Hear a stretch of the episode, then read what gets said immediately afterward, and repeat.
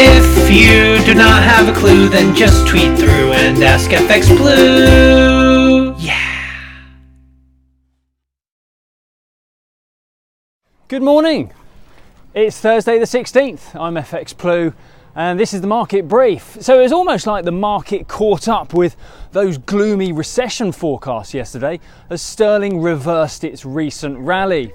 There's not that much data out this week to serve as a further friendly reminder about that recession, but it has been reported that only about 2% of the government's emergency loan scheme has so far been distributed, and that might have an effect. Uh, the bank seems to be treating all these loans as normal commercial transactions, a lot more than the survival loans intended by design. Classic banking. Uh, so it looks like the market might have got ahead of itself with those one month highs for the pound. Uh, perhaps, of course, encouraged by all the calls for the government to publish their exit strategy. But as we haven't reached the peak of the pandemic yet, any talk of loosening that lockdown looks to be a little premature. And of course, when that penny dropped, cable corrected yesterday, bringing the pound back to uh, about 124.35 against the dollar.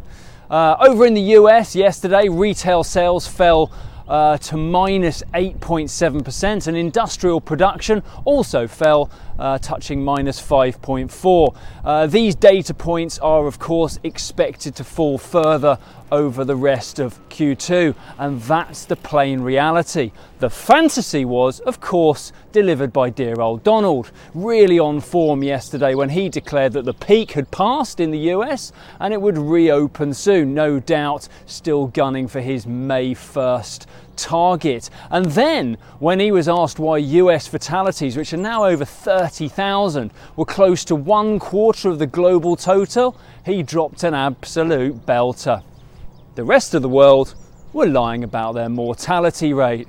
Oh lordy. To be fair, he asked if anyone really believes the number of deaths reported in China, and of course he might have a point there. But when pressed on the feasibility of lifting the lockdown around his May 1st target, he said there will, will also uh, be deaths involved in keeping the country closed. Seriously, what planet is he from?